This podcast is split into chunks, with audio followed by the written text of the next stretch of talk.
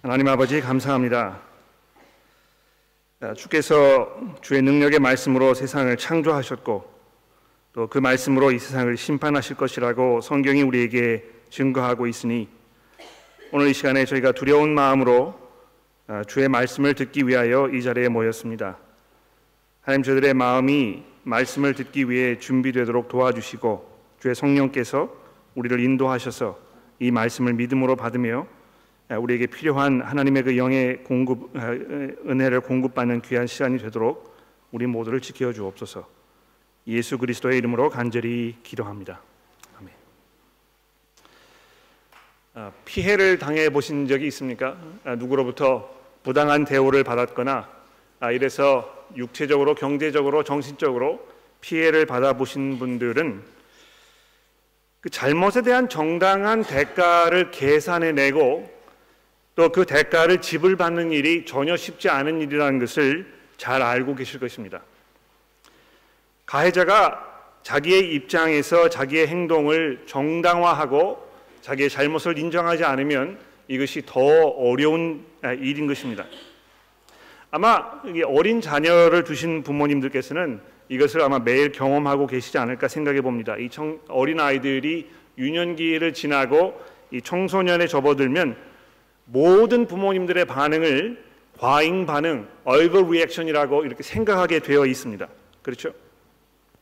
그래서 이 자신들의 행동은 항상 정당하고 항상 당연한 이유가 있다고 아, 주장을 하고 우리 부모님들은 이해를 못 하시거나 또 뭐 이 좀 너무 이렇게 정신적으로 불안 불안정하시다거나 뭐 이런 이야기를 많이 하게 되는 것입니다. 그래서 이 high school 다니는 학생들 두고 계신 부모님들은요. 아, 이 자녀들 벌하는 일 이게 매우 어려운 아, 이런 경험들을 하고 계실 것입니다.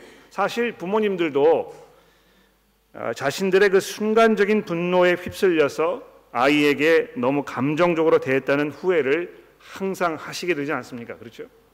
그러니까 이 잘못에 대해서 얼마만큼의 이 반응을 보여야 얼마만큼 벌을 해야 이게 맞는 것인가 잘 분간이 안 되는 경우가 상당히 많다는 것입니다. 그런데 이 같은 문제가요. 가정이라는 울타리를 벗어나서 사회라는 이 범위로 확장이 되면 그 이슈는 점점 점점 더 복잡해지게 되어 있습니다. 아, 이 법을 어긴 사람들에게 얼마만큼의 형량을 내려야 하는 것인가? 그들에게 얼마만큼의 죄값을 치도록 하는 것이 정의로운 사회를 이루는 것인가? 이 문제는 정말 대답하기 어려운 아, 그런 일입니다. 아 그래서 뭐 이 법을 공부하시는 분들이 이걸로 먹고 살고 계시잖아요. 범행으로 목숨을 잃은 피해자들의 가족들이 법원을 나서면서 정의가 상실되었다고 이 억울함과 분노를 쏟아내는 장면을 우리가 TV를 통해서 수도 없이 접해 보았습니다. 뭐 이 한국 사회에도 그렇고 호주 사회도 그렇고 피해를 당한 사람들의 그 억울함, 어떤 그 정의를 요구하고 그래서 자기의 이 피해를 보상받아야 되겠다고 생각하는 이런 그 모든 사회의 이 시스템이 여러분과 저로 하여금 이 정의를 갈망하고 그 정의를 우리가 얻을 수 없는 현실에 대해서 한탄하고 아, 이렇게 만들고 있는 것입니다. 600만 아, 명이나 되는 유태인들을 학살했던 히틀러가 어떻게 되었습니까? 자살했잖아요. 그렇죠? 그 누가 그 사람의 그 죄값을 묻고 그 사람이 저지른 그 죄값에 대한 이 정당한 대가를 받아낼 수 있겠습니까? 아, 자기가 끔찍하게 저지른 일에 대해서 목숨 끊은 것으로 정당한 대가를 치렀다고 생각하는 사람은 아마 한 사람도 없을 것입니다. 설상 그 사람이 생포되어서 법에 따라 판결을 받았다고 하더라도 그에게 도대체 어떤 대가를 요구하여야 그 사람이 저지른 일에 대한 이 정당한 보상이 이루어지겠습니까? 이 불가능한 일이거든요. 그렇지 않습니까? 그래서 이 정의를 향한 그런 안타까움, 어떤 그 정당한 대가를 요구하려는 그런 그 열망, 이런 것들이 우리 인간들에게 당연히 있습니다만 이 사회가 그것을 우리에게 허락해 주지 않는 것입니다. 아, 그런데 성경에서는요, 이 하나님의 심판에 대하여 말씀합니다. 영원하신 하나님의 심판에 대하여 요한계시록이 우리에게 계속해서 말씀해 주고 있습니다. 자, 그런데 이 사람들이 하나님의 이 심판이라는 그 문제에 대해서 생각을 할 때요. 이 정이라는 사실과 아, 그 정이라는 사실에 대해서 가지고 있던 그 기본적인 생각과 열망 이것이 확 뒤집어져 버리는 것을 우리가 종종 체험하게 됩니다. 하나님께서 이 세상을 심판하실 것이다. 이 사회에 있는 모든 부조리, 모든 불의, 모든 옳지 않은 것 이런 것들을 다 깨끗하게 정리하시고 하나님께서 원하셨던 이 아름다운 세상을 만들 것이다. 이렇게 이야기하는 성경의 그 주장에 대해서 가르침에 대하여 많은 사람들이 이거를 참지 못하고 이거를 받아들이지 못하고 여기에 대해서 아주 격한 그런 반응을 보이게 되지 않습니까? 하나님께서 어떻게 세상을 심판하시겠다는 것이냐? 아, 성경에 하나님이 사랑의 하나님이라고 이야기하지 않느냐? 어떻게 그런 하나님께서 사람을 영원한 심판으로 이 지옥불에 던지실 수 있겠느냐? 나는 그런 하나님 원치 않는다. 아, 이렇게 많은 분들이 생각을 합니다. 더군다나 내가 하나님의 심판을 받아야 할 그 대상이라고 생각을 한다면 더 이상 이제 참을 수가 없는 것입니다. 아, 그러나 아, 성경이 오늘 이 본문 말씀을 통하여 하나님의 심판의 그 정의로움에 대해서 우리에게 어떻게 설명하고 있는지 이제 자세히 한번 살펴보도록 하겠습니다. 자 오늘 본문 말씀을 보시게 되면 아, 지난주 그 본문 말씀 마지막 부분과 이렇게 연결 그 중복되는 부분이 좀 있는데요. 아, 그렇게 정한 이유가 있습니다. 15장 아, 1절 말씀에 보시면 하늘에 크고 이상한 다른 이적이 보임에 일곱 천사가 일곱 재앙을 가졌으니 곧 마지막 재앙이라 하나님의 진노가 이것으로 마치리로다 이렇게 설명이 되고 있는데요. 여기 이 마지막 재앙이라 또는 하나님의 진노가 이것으로 마친다 하는 아, 이것을 잘 이해할 필요가 있을 것 같아요. 아, 여러분 그 요한계시록을 우리가 쭉 읽어보게 되면 여기에 그 일곱 가지 그 사이클이 계속 반복되는 것을 우리가 볼 수 있습니다. 그렇죠? 아, 우리가 이 작년에 요한계시록 시리즈를 할 때 이 6장과 7장에 보면 무엇이 있었습니까? 이 일곱 가지 인 이게 있었잖아요. 그렇죠? 또 8장부터 11장에 보시게 되면 일곱 나팔이 등장합니다. 이렇게 해서 여러 번 이 일곱이라는 어떤 그 패턴이 반복이 되는데요. 아, 이 요한계시록에서 오늘 우리가 보게 되는 이 15장과 16장 여기에 이 일곱이라는 사이클이 이제 마지막으로 등장하는 것입니다. 그래서 아마 이 그 요한이 그런 의미에서 이것이 이제 그 마지막 패턴이다. 이거를 우리에게 이야기하고 있는 것 같아요. 아, 더군다나 이것으로 인해서 하나님의 진노가 마치리로다 하는 이 부분을 보시게 되면 이 마친다는 말이 무슨 말입니까? 이제 완성된다는 말이지 않습니까? 그렇죠? 즉 이 세상을 심판하시는 하나님의 그 심판에 대하여 하나님께서 말씀하시고자 했던 그 모든 것, 즉 우리들이 이 심판에 대하여 알아야 할 모든 내용들이 이제야 비로소 다 설명이 되었다는 것입니다. 하나님께서 이 세상을 그 대하시는 또 심판하시는 구원하시는 하나님의 백성들을 보살피시고 그들을 이끌어내시는 이 모든 내용들이 너무 방대하고 너무 웅장하기 때문에 이거 한 번으로 다 설명할 수가 없어서 한 번 설명하고 다시 처음으로 돌아가서 또 한 번 설명하는데 처음에 설명할 수 없었던 새로운 사실들을 거기다 덧붙여 가지고 우리에게 보여주고 또 그게 모자라 가지고 다시 돌아가서 또 시작해 가지고 이제 세 번째 사이클에 오게 된 것입니다. 이 세 번째를 통해서 이제 모든 것이 완성되었다 하는 이런 이야기를 하고 있습니다. 자, 그러면 다시 처음으로 돌아가서 이 세상을 향한 하나님의 계획을 마지막으로 설명하면서 요한이 우리에게 어떤 새로운 사실들을 알려주고 있을까? 이 질문을 던지는 것이 오늘 본문을 이해하는 데 있어서 굉장히 중요한 내용이 되겠죠. 자, 한번 살펴보도록 합시다. 이 2절 말씀해 보십시오. 내가 또 보니 불에 섞인 유리 바다 같은 것이 있고 짐승과 그의 우상과 그의 이름 수를 이기고 벗어난 자들이 유리 바닷가에 서서 하나님의 검은 고를 가지고 하나님의 종 모세의 노래 어린 양의 노래를 불러 이르되 주 하나님 곧 전능하신 이여 하시는 일이 크고 놀라우시도다. 만국의 왕이시여 주의 길이 의롭고 참되시도다. 주여 누가 주의 이름을 두려워하며 하지 아니하며 영화롭게 하지 아니하오리까? 오직 주만 거룩하시니이다. 주의 의로우신 일이 나타났음에 만국이 와서 주께 경배하리라 하더라. 여기 이 하나님께서 하시는 일 또는 주의 길 아, 이러한 말이 등장합니다. 뭘 말하는 것입니까? 이 하나님께서 지금 이 세상을 어떻게 정리하실 것인가? 세상을 향하여 가지고 계시는 그분의 이 구원 계획과 또 이 심판의 계획에 대해서 지금 이야기하고 있는 것인데요. 그것이 얼마나 크고 놀라울까? 이것이 얼마나 의롭고 참된 것인가? 이런 것을 이 하나님의 백성들이 모여가지고 노래로 그것을 찬송하고 있습니다. 여기 보시게 되면 이 짐승과 그의 우상과 그의 이름의 수를 이기고 벗어난 자들이라 이렇게 이야기하고 있습니다. 그들이 보았을 때 그들의 시각으로 보았을 때 이 하나님께서 하신 이 모든 일들이 의롭고 참되다 이렇게 고백하고 있는데요. 어떤 사람들이 이 사람들입니까? 우리가 지난주에 본 대로 이 세상과 타협하지 아니하는 즉 이 세상 방식으로 세상을 살아가지 아니하는 즉 회개하여 더 이상 이 세상 사람이 아닌 새로운 시민권을 가지고 있는 즉 예수 그리스도에게 자기의 모든 것들을 갖다 바친 이 하나님의 백성들이 이 사실을 이해할 수 있다는 것입니다. 어떤 면에서 아, 세상 사람들이 하나님의 심판의 그 의로움과 그 정의로움에 대해서 수용하지 못하고 받아들이지 못하고 이해하지 못하는 것 아주 당연한 일입니다. 그렇지 않습니까?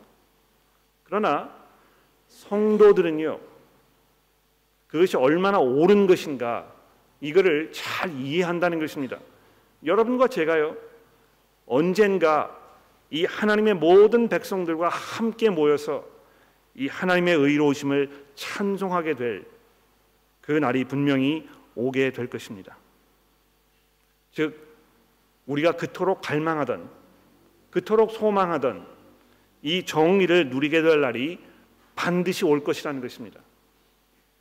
여러분 세상을 살아가면서 정의를 아, 이루기 어렵죠. 잘 안 되는 것입니다. 많은 사람들이 정의 사회 구현을 위하여 뭐 자기의 목숨을 바치기도 하고 일평생 거기에 자기가 가진 모든 것들을 쏟아붓고 이렇게 하지만 지금 인간 사회가 얼마나 뭐 계속 되어 왔는지 모릅니다만 아직도 정의로운 사회는 잡을 수 없는 구름에 불과한 것입니다. 우리 인간들이 이 땅에 존재하는 한 결코 정의로운 사회는 구현되지 않을 것입니다.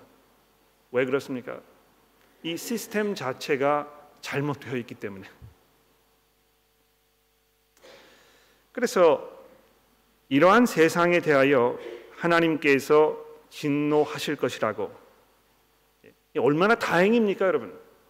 이 불공평한 불의한 모든 사람들이 이 불의에 그 신음하고 있는 이 세상 속에서 하나님의 진노가 내릴 것이고 이것이 정리되는 날이 올 것이라는 이 성경의 증거가 얼마나 여러분과 저에게 마음의 평안과 확신과 위로를 주는 것입니까?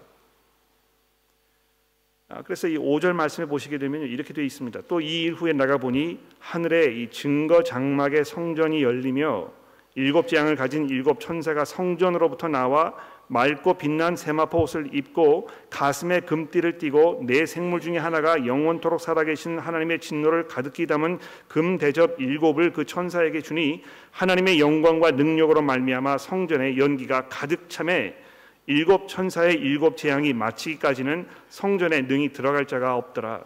또 내가 들으니 성전에서 큰 음성이 나서 일곱 천사에게 말하되 너희는 가서 하나님의 진노의 일곱 대접을 땅에 쏟으라 하더라.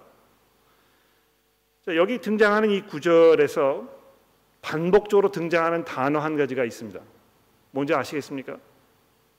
성전이라는 말입니다. 그렇죠? 아마 그거를 빨리 이렇게 캐치하셨는지 모르겠는데요.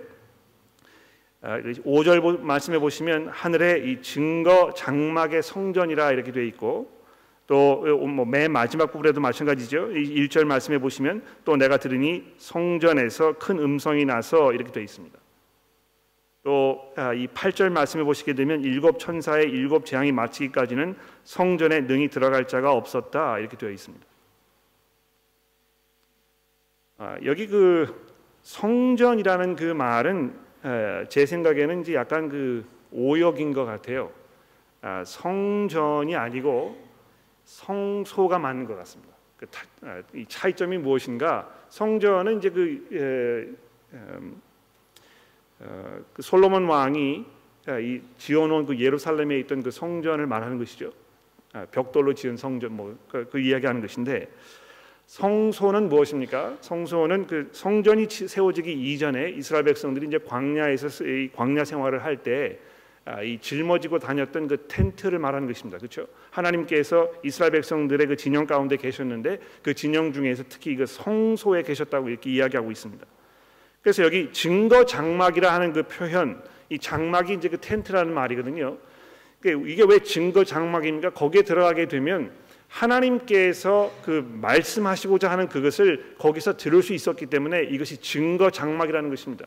근데 그 장막 속에서 가장 그 거룩한 곳 이것을 성소라고 부르지 않았습니까? 그래서 이 증거 장막의 성소라는 이 부분은 즉 뭘 말하는 것입니까? 하나님께서 계시는 곳, 예, 오직 하나님만 계실 수 있는 곳, 즉 이 증거 장막의 성전에서 일곱 천사가 나왔다는 것뭘 얘기하는 것이겠습니까? 이들이 다른 데서 온 어떤 다른 존재가 아니고요. 하나님께로부터 온 사람들이라는 것입니다. 존재라는 것입니다. 하나님께서 지금 이 일을 하시기 위하여 이 천사들을 보내셨다는 것입니다. 야, 이 하나님께서 어떻게 이러실 수 있을까? 이 세상을 사랑하셔서 좋은 것만 보내셔야지 어떻게 이렇게 이 끔찍한 일을 저지를 이 천사들을 하나님께서 자기 손으로 직접 세상에 보내실 수 있을까? 이렇게 생각하실지 모르죠. 그러나 보십시오. 이 천사들이 이 세상에 와서 하는 그 일이 무엇이겠습니까? 하나님의 정의를 이루는 그 일인 것입니다. 바로 그들이 하나님께로부터 나왔다고 이렇게 이야기하고 있습니다. 그런데 8절에 보시게 되면요. 일곱 천사의 일곱 재앙이 마치기 전까지는 성전에 들어갈 자가 없었다 이렇게 얘기합니다. 굉장히 재미있죠. 중요한 표현인 것 같아요. 왜 들어갈 수가 없었겠습니까? 하나님의 그 정의가 완성되기 이전에는요, 그 누구도 하나님 앞에 나아갈 수가 없는 것입니다. 그 구약 성경의 이 그 성막과 이 성전의 그 규례를 보면 이 사실을 알 수 있잖아요. 아무도 거기 들어갈 수가 없었습니다. 하나님께서 거기 내려오셨을 때 거기에 들어갔다가는 어떻게 되는 것입니까? 목숨을 잃는. 그래서 제사장들이 거기 들어갈 때 어떻게 했습니까? 이 허리에다가 밧줄을 메고 들어가지 않았습니까? 혹시 들어가서 변을 당해가지고 나오지 못하게 되었을 때 함부로 거기 들어갈 수가 없어서 사람들이 제사장을 밧줄로 끌어내기 위하여 그렇게 한 것입니다. 얼마나 하나님을 만나는 일이 무섭고 두려운 일이었으면 그렇게 했겠습니까? 그러나 이 하나님의 심판이 완성되는 그 순간 어떻게 되겠습니까? 그 성막이 활짝 열어젖히고 모든 사람들이 하나님 앞에 나아갈 수 있는 이런 새로운 길이 열리는 그래서 이 하나님의 심판이 결국에는 하나님의 은혜가 되는 그런 사실을 우리에게 증거하고 있다는 말입니다. 자, 그러면 이 이제 일곱 천사가 여기 이 장막 성소에서부터 나와 가지고 이 세상을 지금 이제 심판하는 장면이 이 16장 2절부터 21절에 등장하고 있는데 여기 이게 몇 가지 중요한 사실들을 좀 정리하면서 살펴보도록 합시다. 첫 번째로 이 어떤 심판을 말하는 것인가? 아, 이 일곱 사이클이 반복될 때마다 우리가 이 확인한 그한 가지 중요한 패턴이 있습니다. 어, 하나님께서 이미 이 세상을 심판하고 계신다는 것입니다. 굉장히 중요한 포인트인 것 같아요. 예.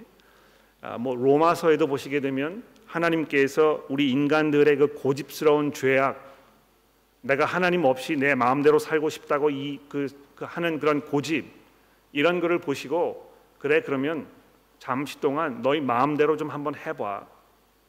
그게 얼마나 끔찍한 것인지 이것이 얼마나 이 흉측한 그런 결과를 가져올 것인지에 대해서 잠시 이 맛이라도 좀 봐 이렇게 하면서 하나님께서 그냥 내버려 두셨다고 얘기합니다. 그 부분적인 심판이 이미 이 세상에 이루어지고 있는 것이죠. 그러니까 사람들이 왜 이 세상에 하나님이 의로우시고 전능하시고 사랑이 많으신 하나님이시라면 왜 사람들에게 이렇게 많은 고통이 있도록 내버려 두시는가 이렇게 얘기하죠. 이 믿지 않는 사람들이 기독교 신앙에 대해서 반박하면서 가져오는 주장이 그것입니다. 하나님이 계신다면 어떻게 세상에 이렇게 많은 악이 있을 수 있겠는가? 그러나 뭐 성경이 거기에 대해서 아주 간단하게 대답하죠. 무슨 대답입니까?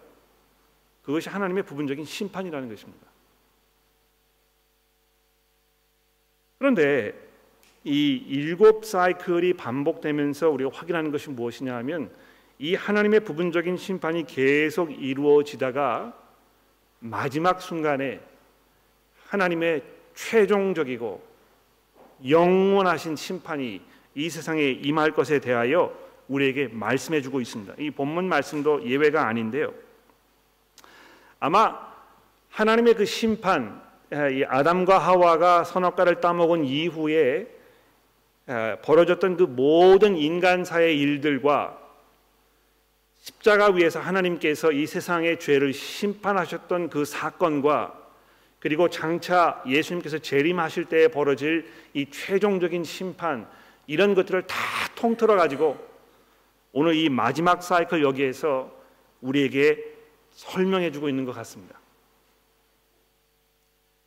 이 3절 말씀해 보십시오. 이 바다 가운데 모든 생물들이 다 죽었더라. 이렇게 얘기합니다.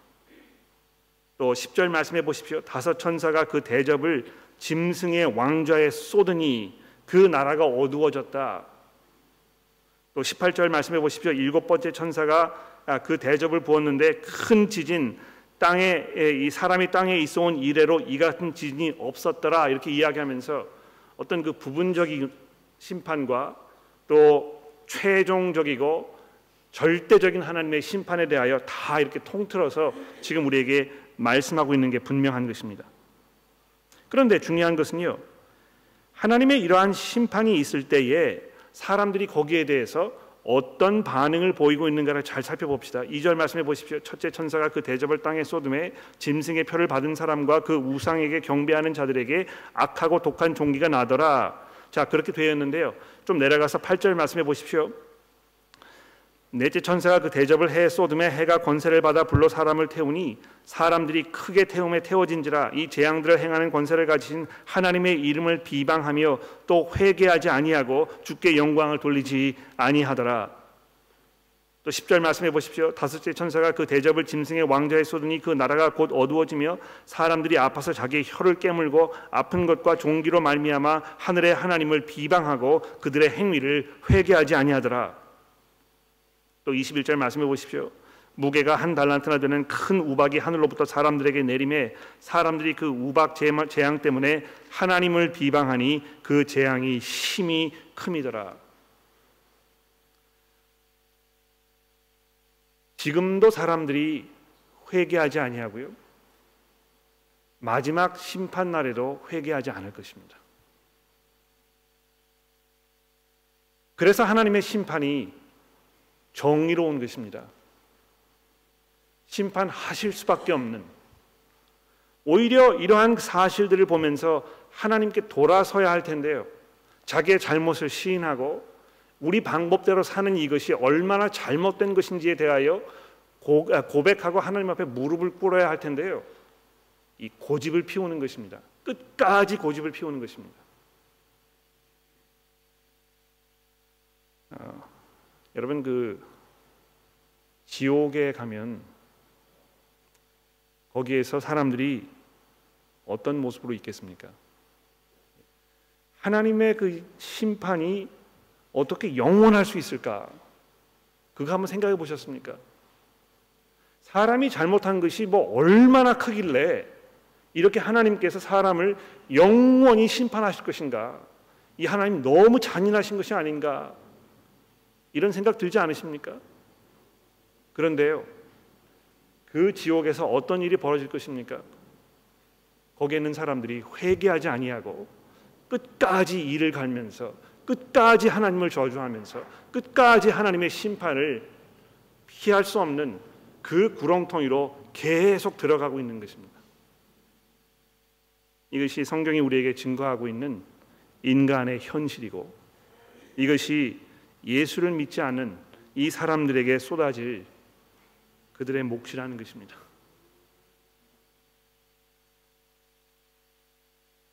여기 그 19절 말씀해 보시면 큰 성 바벨론이 하나님 앞에 기록한 바 되어 그의 맹렬한 진노의 포도주 잔을 받았다 이렇게 얘기합니다. 아, 이 바벨론이라는 그이 어, 말이 이미 이제 지난주와 그 전주에 간단하게 등장을 했고 오늘 이제 세 번째로 등장을 하는데요. 이 바벨론이 이제 그 다음번 17장과 아, 18장 이후로 여러 번 등장하게 될 것입니다. 굉장히 중요한 그런 그 아, 주제가 되게 될 텐데 여러분 이 바벨론은 성경에서 뭘 얘기하는 것입니까? 이 세상을 말하는 것입니다. 이 세상의 그 부귀 영화, 이 세상이 가지고 있는 어떤 그 철학들, 이 세상 사람들이 동경하는 삶의 그 기본적인 모습들 이런 것을 이야기하는 것인데 그 바벨론이 마치 창녀처럼 아주 요염한 모습을 하고 사람들을 그 유혹하는 그래서 그와 가늠하는 이 사람들의 그 모습에 대하여 지금 성경이 우리에게 설명하고 있습니다. 많은 사람들이 그 여자와 더불어 술을 마시고 취하여 거기에 흠뻑 빠져 있는 삶을 살았다 이렇게 이야기하는 것인데요. 그 바벨론이 하나님 앞에 기록한 바 되어 그의 맹렬한 진노의 포도주 잔을 받게 되었다 이렇게 얘기합니다. 여러분 이것이 얼마나 통쾌하고 당연하고 정의로운 일입니까? 예, 여러분과 제가 살고 있는 이 사회가요. 우리에게 많은 것을 약속해 주는 것처럼 우리가 착각하면서 살고 있습니다만 성경이 우리에게 이야기하는 바가 무엇입니까? 이것이 다 뜬 구름이고 이것이 다 거짓말이고 여기에서 우리가 영원한 안식과 위안을 찾을 수 없다고 성경이 얘기합니다. 우리가 우리 마음대로 우리 방식대로 어떤 그 물질적인 풍요로움 속에서 하나님을 기억하지 아니하면서 우리 마음대로 살아가는 이 삶이 가장 행복하고 좋은 것인 것처럼 여겨져서 거기에 이 많은 것들을 쏟아붓고 있지만 결코 그렇지 않다는 것입니다. 우리의 삶이 그걸 알고 있잖아요. 이 세상에 사는 이 삶이 얼마나 어렵습니까? 얼마나 고통스럽습니까? 이 죄와 사망의 권세에서 벗어날 수 없는 인간의 현실을 우리가 매일 경험하고 있잖아요. 그런데도 불구하고 계속해서 이 세상의 방식대로 사는 것이 가장 좋은 것인 것처럼 거기 우리 모든 것들을 걸고 마치 그것이 우리의 소망인 것처럼 살고 있는 이 착각하는 이 상황을 하나님께서 내버려 두지 아니하시고 이 종지부를 찍으실 그 날이 분명히 오게 될 것이라고 성경이 우리에게 얘기하고 있는 것입니다. 얼마나 통쾌한 것입니까? 더군다나 이 4절 말씀해 보십시오. 셋째 천사가 그 대접을 강과 물 근원에 쏟아 쏟음에 피가 되더라. 내가 들으니 물을 차지한 천사가 이르되 전에도 계셨고 지금도 계신 거룩하신 이여 이렇게 심판하시니 의로우시도다. 왜 이것을 의롭다고 하는 것입니까? 5, 6절 말씀해 보십시오. 그들이 성도들과 선지자들의 피를 흘렸으므로 그들에게 피를 마시는 마시게 하는 것이 합당하니이다 하더라. 내가 또 들으니 제단이 말하기를 그러하다 주 하나님 곧 전능하신 이여 심판하시는 것이 참되고 의로우시도다 하더라. 왜 하나님의 심판이 참되고 의로운 것입니까? 이 세상이요 계속해서 성도들과 그 선지자들의 피를 요구하고 있기 때문에 그런 것입니다. 세상 사람들은 하나님의 성도들 또 그 말씀을 전하는 사람들을 반겨하지 않습니다. 어떻게 해서든지 끌어내리려고 하고 이 하나님의 백성들의 그 모임을 와해시키려고 하고 다 흩으려고 하고 우리의 생각을 어둡게 하고 혼란스럽게 하여 더 이상 하나님의 백성으로 사는 그 삶을 포기하도록 계속 우리를 만들고 있지 않습니까?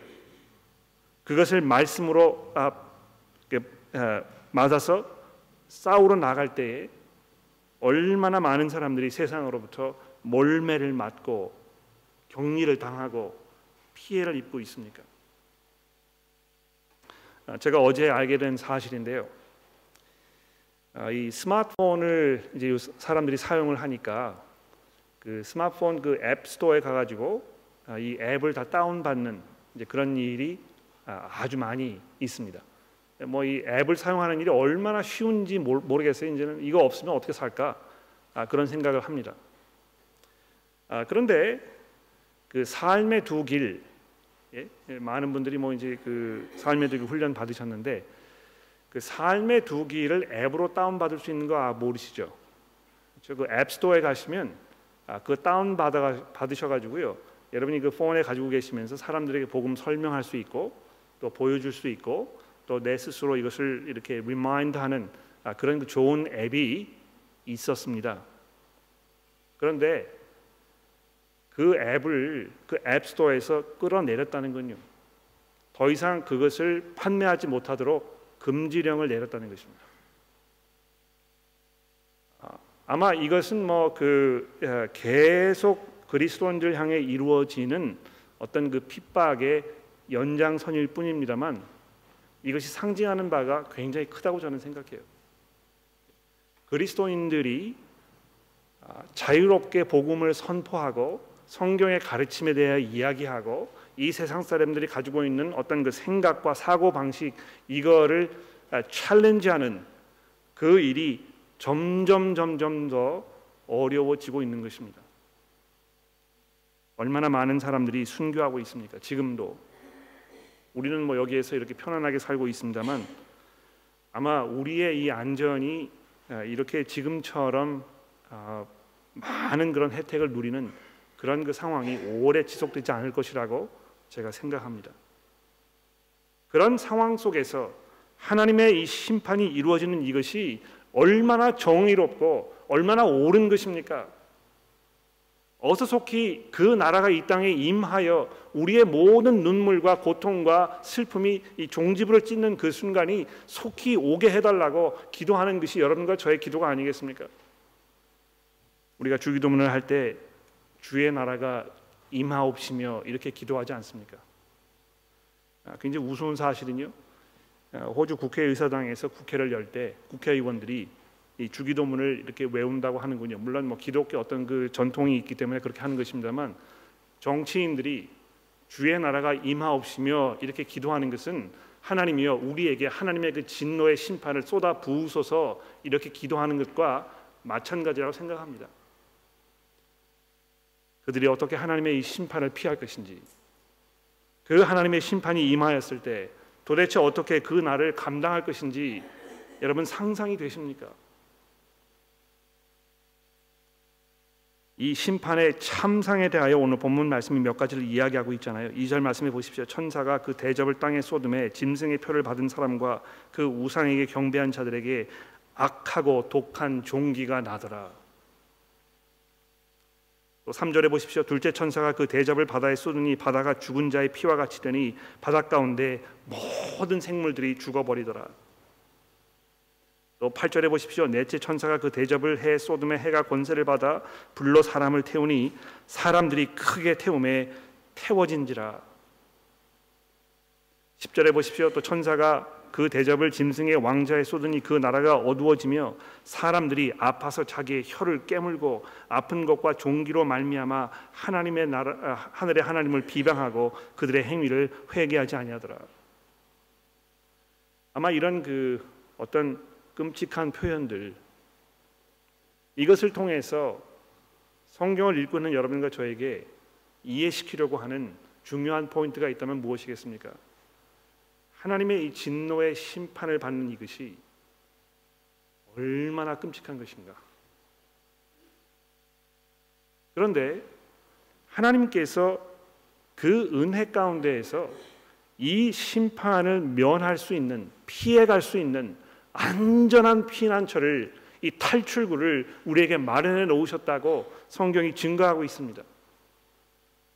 장차 다가올 이 심판에서 우리를 구원하시는 우리를 지키시는 예수 그리스도 그분께서 우리의 소망이라고 성경이 이야기하고 있는 것입니다. 마지막 한 가지 포인트만 말씀드리고 정리를 하도록 하겠습니다. 오늘 본문 말씀해 보면 많은 분들이 궁금해 하시는 이 아마겟돈이라는 것이 이제 등장을 하는데요. 제가 한번 읽어 볼까요? 12절 말씀해 보십시오. 또 여섯째 천사가 그 대접을 큰 강 유브라데에 쏟음에 강물이 말라서 동방에서 오는 왕들이 길이 예비되었더라. 또 내가 봄에 개구리 같은 새 더러운 영의 영이 용의 입과 짐승의 입과 거짓 선지자 입에서 나오니 그들은 귀신의 영이라 이적을 행하여 온 천하 왕들에게 가서 하나님 곧 전능하신 이의 큰 날에 있을 전쟁을 위하여 그들을 모으더라. 보라 내가 도, 도둑같이 오리니 누구든지 깨어서 자기 옷을 지켜 벌거벗고 다니지 아니하며 자기의 부끄러움을 보지 아니하는 자는 복이 있도다. 새 영이 히브리어로 아마겟돈이라 하는 것으로 왕들을 모으더라. 일곱 천사가 그 대접을 공중에 쏟음에 큰 음성을 성전에 성전에서 보좌로부터 나서 이르되 되었다 하시니 번개와 음성과 우렛 소리가 있고 큰 지진이 있어 얼마나 큰지 사람이 땅에 있어 온 이래로 이 같은 큰 지진이 없었더라. 여기 이 아마겟돈이라는 말이 등장합니다. 아, 구약 성경에 보면은 아, 무기도라는 아, 그런 지명이 이제 여러 번 등장하는데요. 이 무기도라는 것이 왜 그 중요한 곳이었냐면 이스라엘 백성들이 공교롭게도 그 장소 그 자리에서 여러 번 큰 전쟁을 치루었었습니다. 그러니까 이 구약 성경의 이 무기도라고 하는 그 곳은요 어, 하나님의 백성들이 하나님을 대적하는 사람들과 전쟁을 치르는 그 장면의 그 배경을 이룬 그러한 곳이었다는 것입니다. 근데 이 아, 아마겟돈이라는 그 말 중에 그 마겟돈이라는 그 말이 무기도라는 말에서 온 것입니다. 그렇죠? 그래서 여기 이제 이 아마겟돈이라는 곳에 이 그 어떤 큰 군대가 집결하여 하나님과 전쟁을 벌이려고 하는 이런 그 약간 섬뜩하기도 하고 뭐 기괴하게 느껴지는 아, 그런 그 장면이 등장을 하는데요. 아, 마치 이것이 이제 장차 벌어질 예, 어느 시점에선가 이제 전쟁이 시작되어 가지고 큰 어떤 전 우주적인 최종적인 전쟁이 벌어질 이 순간에 대해서 이야기하는 것인 것처럼 많은 분들이 이제 긴장을 하게 되는 것입니다. 야 이게 뭐 제 3차 세계 대전이 이제 핵 전쟁으로 일어나 가지고 이 세상에 종지부를 찍는 그 순간이 오게 될 것이 아닌가 이렇게 생각을 한단 말입니다. 아, 근데 아, 재미있는 사실은요. 이렇게 막그 아, 바람을 막 불어 넣어 가지고 이것이 정말 그 이 세상에서 벌어진 일들 중에 가장 중요한 사건이 될 것인 것처럼 이렇게 그 12절부터 설명을 하고 있습니다. 그런데 그 전쟁이 어떻게 끝났습니까? 17절 말씀해 보십시오. 일곱째 천사가 그 대접을 공중에 쏟음에 큰 음성이 성전에서 보좌로부터 나서 이르되 되었다 하시니 마치 전쟁이 시작되기도 전에 끝나버린 것입니다. 아, 이뭐 하나님을 대적하는 세력들이 자기 나름대로 막 힘을 모아가지고 하나님을 공격하려고 이렇게 막 발동을 거는 그 순간인데요.